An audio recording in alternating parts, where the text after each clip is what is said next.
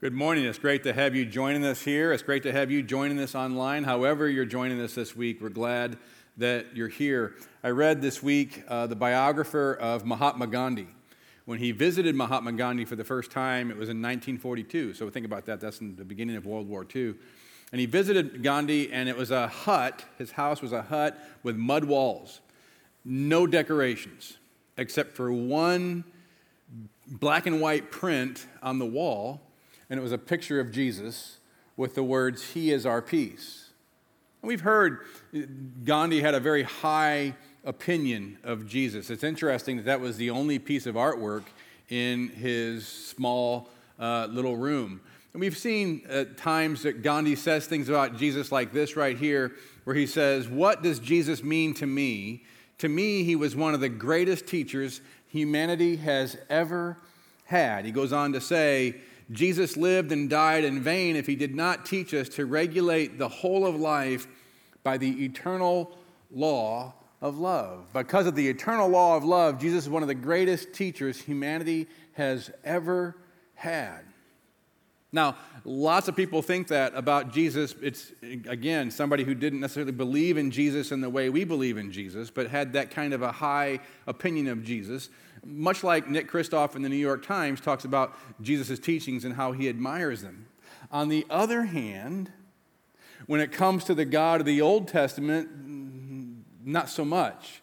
Not so much praise, not so much accolades. For example, maybe the more extreme example would be from Richard Dawkins in his book, The God Delusion. He writes this The God of the Old Testament is arguably the most unpleasant character in all fiction, jealous and proud of it, a petty, unjust, unforgiving control freak, a vindictive, and now we have to have another slide for the adjectives, bloodthirsty ethnic cleanser, a misogynistic, homophobic, racist, infanticidal, genocidal, filicidal, pestilential, megalomaniacal, sadomasochistic, capriciously malevolent bully. Now, that's a lot of adjectives, and I'm sure he took a while to write that and had to get a thesaurus out and all that kind of stuff. But I don't mean to belittle it because that's obviously how he feels, and we have to take it seriously. He's not alone, right? And in some sense, we wouldn't say it to those extremes. We wouldn't use quite that list of adjectives, but it's not far from a bad idea lots of Christians have when it comes to the God of the Old Testament versus the God of Jesus. Let me ask you the question. Uh, this is the, well, let me just say it this first. The bad idea is this that I want to talk about today. The bad idea is that there's a difference between the character of the God of the Old Testament and the character of Jesus. That the character of Jesus is praised by people like Gandhi and Nicholas Kristof and, and lots of others because of his teachings on love and compassion and mercy and forgiveness. We love that. On the other hand, the God of the Old Testament, not so much, because he's seen as a God of anger and judgment and, and punishment. Where are you on that? When you read your Bible and you turn the page from the Old Testament to the New Testament, do you kind of switch the views of God? Where are you in this? Here's how you know. Would you rather conf- confront the God of the Old Testament or confront Jesus? Let me say it this way Would you rather encounter the God of the Old Testament or would you rather encounter Jesus? My guess is most people would probably pick Jesus. But is there a difference? The degree that you think there's a difference is the degree that you're buying into the bad idea. Here's why I want to show you it's a bad idea. And that is, we can't read the Gospel of John in the, in the New Testament without being clearly told that Jesus was the perfect image of the true God. We read lots of verses that say it. Here's one John 1 18, where the Apostle John says this No one has ever seen God but the one and only Son, he's talking about Jesus, obviously, who is himself God, has made him known. When you look at Jesus, you're seeing God. That's what John the Apostle says. And so he says in verse 14 that the Word, he's talking about this God, he's calling the Word, became flesh and made his dwelling among us. We have seen his glory, the glory of the one and only Son, full of grace and truth. Full of grace and truth. That's the Jesus we see in the New Testament, and the Apostle John says that's exactly the picture of God. Full of grace and truth, but one person's grace and truth may be another's unpleasant truth. I read a story this weekend that I thought was pretty interesting. It's about the Secret Service agent that was there when the attempted assassination of Ronald Reagan in March 30th, 1981. The Secret Service, their job is to get between the bullet and the president, and that's exactly what we see this Secret Service agent doing. His name is Jerry Parr. Jerry Parr bundled Reagan, and after the shots, put him into the limousine. It didn't look like Reagan had been hit, but then when he got in, he noticed, Jerry Parr noticed a little bit of blood on Reagan's lip, and he all of a sudden countermanded, instead of having Reagan go back to the White House, that they needed to take him immediately to the emergency room at the hospital. Ended up saving Reagan's life. He had to have immediate emergency surgery, and it saved his life because of the keen awareness in the heat of the moment. Getting him in between a bullet and the president, noticing something that would save Ronald Reagan's life. But here's where it gets interesting. When Jerry Parr was a kid, he watched a 1939 movie called Code of the Secret Service. And that movie so made an impression on him that it actually changed the trajectory of his life to where he wanted to become a Secret Service agent himself. He was so taken by the main character in the film, who was this fearless Secret, Surge, uh, Secret Service agent played by Ronald Reagan the same Ronald Reagan that Jerry Parr would end up saving his life because of the film. He saw Ronald Reagan play a Secret Service agent, and it ended up, it's weird how that kind of the future came into the past and created the future. It's odd how that ends up happening in life. The older you get, you kind of see it, you don't realize it at the time, but then you remember things that happened in your past that were actually glimpses of the future and that created the future that we have now. Here's the thing the Old Testament is the Old Testament, in the Old Testament, there are dramatic events when God brings the future into the present to affect the future, a little bit like the story of Jerry Parr. God brings the future into the present at the time the story is being told in the Old Testament in order to affect the future. The Exodus is that. The Exodus, you remember, where God frees the Israelites from their slavery in Egypt and he takes them through the impossibility of the sea, parts the sea. They walk on dry land to the other side with joy and all these riches from Egypt. And that is foreshadowing a real future in the larger story when the kingdom of God comes.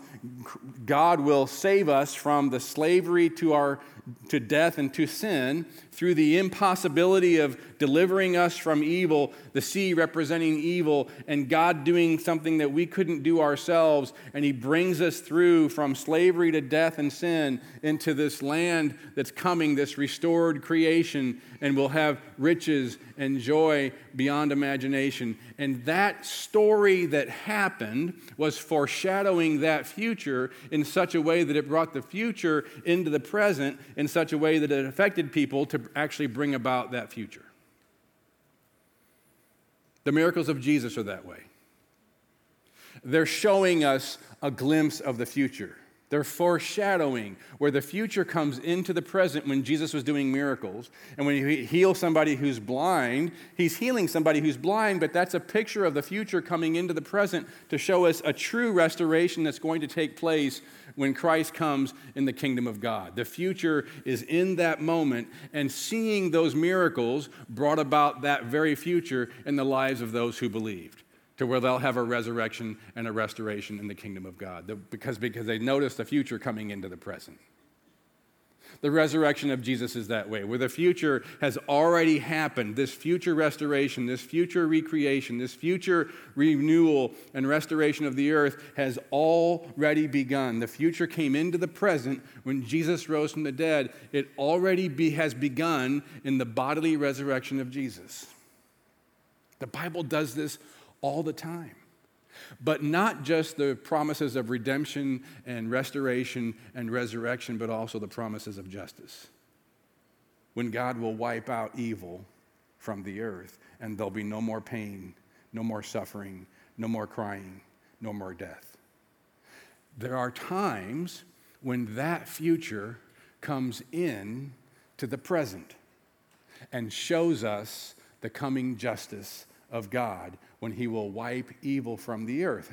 Just like the story of Sodom and Gomorrah in Genesis 18, where God completely wipes them out for their evil. That's a foreshadowing picture of the future coming into the present to wake people up to the reality of justice coming and affecting and bringing about that very future.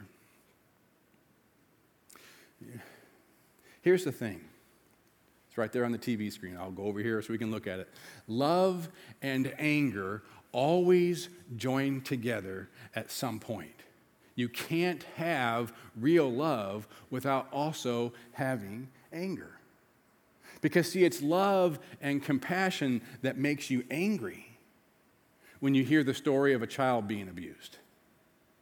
It's love and compassion that makes you angry when you hear the story of 300 teenage girls in Nigeria being kidnapped by a terrorist group in order to become forced wives of terrorist group members.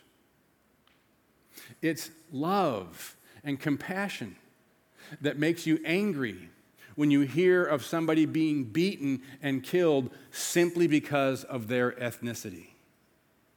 But then some people are surprised they, they think it's overreacting when people get angry and protest because they don't understand that it's part of a bigger story. They think it's an overreaction. But that phrase, no justice, no peace, that reflects the very character of God. We say it because we're created in the image of God. No justice, no peace has not been made up. It's not a recent thing. It's always been true because it's who God is. No justice, no peace. We're surprised when we read stories in the Old Testament of God wiping out Sodom and Gomorrah. He'd had enough. Now, we don't know the larger story of all that God had been putting up with, but He wipes them out because no justice, no peace. And God's bringing peace upon the earth but it's foreshadowing of God bringing peace upon the earth. It's foreshadowing of God bringing peace through justice. We don't understand when we read these stories of how they're foreshadowing of the fact that God is going to remove evil from this earth, completely wipe it out. And He sends the future into the present to show us examples of that. But it's not just in the Old Testament. It's not as if we turn the page to the New Testament and those are there, but now we have just forgiveness, mercy, love, and grace. Because you can't read your Old Testament without reading similar kinds of stories. For example, in Acts chapter 5, when all these thousands of people have become Christians, they're in Jerusalem, how are they going to have their physical needs met when they've come from this pilgrimage to Pentecost and now they're away from home, thousands of miles away from home, some of them? How will they have their needs met? except that by those Christians who are in Jerusalem selling their possessions and selling their land and taking the money and buying food and buying places to live. And so that's what happens in the book of Acts. But there's a couple that noticed that when somebody sold their property and gave the money in order to meet the needs of the, of the many who were there, they noticed that they were getting all kinds of credit and uh, praise and accolades. So there's this couple named Ananias and Sapphira, and they sell their property, but they lie about how much it was sold for. And so they give what they say are the proceeds, but they weren't really the amount of the sale. They kept bunch back for themselves, but they wanted the credit for the sell and the give. But they were trying to lie and fake everybody out. But the Apostle Peter gets wind of it and he makes it very clear it's not an issue of faking others out. You can't fake God out. You can't lie and fake God out. So, what does God do? He brings the future into the present and he wants to show people, he wants to make an impression so that that event of justice brings about a better future in the lives of those who witness it. So Peter says to the husband, Ananias, he says this You have not lied just to human beings, but to God. When Ananias heard this, he fell down and died, and great fear seized all who heard what had happened. Now, what the Bible does when it wants to emphasize something is it repeats it. And so it repeats it by telling the same story of the wife who came in who hadn't heard about the husband. And Peter asks her if she knew this was the trick that was going on, if they were trying to fake everybody out and lie about it. And so here's what, ha- what he says to her How could you conspire to test, test the Spirit of the Lord? Listen, the feet of the men who buried your husband are at the door, and they will carry you out also. So it goes on and it says, That's not good. well, it says that when she heard that, she, she breathed her last and she fell and she died. And it says the same exact phrase Great fear seized the whole church of all those who heard about it. Repeats the exact same phrase. Now, what's going on there? What's happening is God is bringing the future justice into the present in one story in order to help us see the larger story and help people see the future. Because, see, the very next verse in that passage says, The word of the Lord spread, and thousands of more people became part of the church. Something had happened where it woke people up. It made such an impression. They realized you can't fake and lie your way into the kingdom of God. It's got to be the real deal. You can't lie to God, even if you can lie to other people. And God doesn't show that in every situation. We've all lied. We've all faked people out thinking that we were faking God out, but we weren't. But we didn't drop dead. It doesn't happen to everybody. But the future came into the present in that story to give us a glimpse of one story to do something in our lives to create a different future for us. That's what Jesus says the Old Testament stories of God's justice are. They're meant to do something in us to create a better future. When the future comes into the present, its purpose is to create the very future that is foreshadowing. So, so Jesus does this in Matthew chapter 11. And this might be done. Oh, there it is. Okay. So in Matthew chapter 11, it's Jesus, Matthew says this that Jesus began to denounce. And I put that word in yellow because I want you to hear Jesus is not just talking about love and forgiveness and compassion and mercy, he's denouncing people. Who's he denouncing?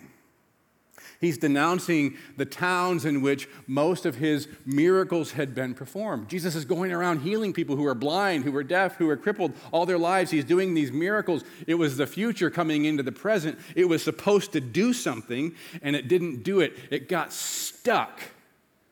And so Jesus denounces those towns in which most of his miracles had been performed because they did not repent. They didn't see what it foreshadowed. It didn't make a difference and create a different future for them. So it goes on to say, Jesus says this Woe. Now, you never want, it's not a positive thing when Jesus says, Woe to you. That's not positive. Jesus says, Woe to you, Chorazin, and, Cap- and you, Capernaum. If the miracles that were performed in you had been performed in Sodom, now we're talking again about that Old Testament story in Sodom and Gomorrah where God wiped them off the face of the earth. If that miracles had been performed in you that had been performed, in, I'm sorry, had been performed in you, had been performed in Sodom, it would have remained to this day. It wouldn't have been wiped out. They would have repented. And Jesus goes on to say, but I tell you that it will be more bearable for Sodom on the day of judgment than for you. That's Jesus talking. That's the truth part of the grace and truth that he was full of. Jesus is talking about this foreshadowing future that came into the present, and it should have created a different present that would have created a different future. But that future of, is coming where God will wipe out evil from the earth, and there will be no more suffering, no more death, no more crying, no more pain. that should have an effect now. You know, Jesus calls the Holy Spirit the Spirit of truth in the Gospel of John. And he's talking about the coming of the Holy Spirit in a very positive way. The Holy Spirit's going to encourage us and bring joy in our lives. But he says this in John 16, 8. He says, When he comes, he will convict the world of sin, righteousness, and judgment. Now, that's not positive to us. That, that's just, that's not the God that we like. We didn't know Jesus talked this way. We thought that was just the undesirable God of the Old Testament. We thought when we turned our pages to the New Testament, it was all different. But Jesus says the very Spirit of God Himself comes for the purpose of convicting of sin and righteousness and judgment. We see it as negative, we see it of God being a real big downer. Jesus was talking about it as being positive. The downer is the dysfunction. The downer is the slavery. The downer is the being wiped off the face of the earth. The gift is seeing what that points to and repenting making our lives on a different trajectory. See, the purpose of the Holy Spirit is to drive us into the arms of the one who has open arms, the forgiveness, the love, the compassion, the mercy of God, whose arms are open. The Holy Spirit is convicting us of, of sin and righteousness and judgment so that we run into the arms of the one whose arms are wide on the cross and dying for our sins. See, because when the Apostle John says that Jesus was, we saw his glory and full of grace and truth, he's taking his readers back to the most quoted verse in the Old Testament. The most quoted verse in the whole Bible is in uh, Exodus chapter 34, verses 6 and 7, where God is appearing to Moses. He can't show him his full glory or he'd be wiped out, but he's going to speak a, a, a, bit of his glory to him. And so it says, and he passed in front of Moses proclaiming the Lord. Now that's all capital L O R D. So that's God's name Yahweh, which meant he is the I am. God said, I am the I am. The Lord, Yahweh, the I am, the compassionate and gracious God, slow to anger and abounding in love and faithfulness, maintaining love to thousands and forgiving wickedness, rebellion, and sin. This is the God of the Old Testament talking. Yet, he does not leave the guilty unpunished. That's part of the bigger story.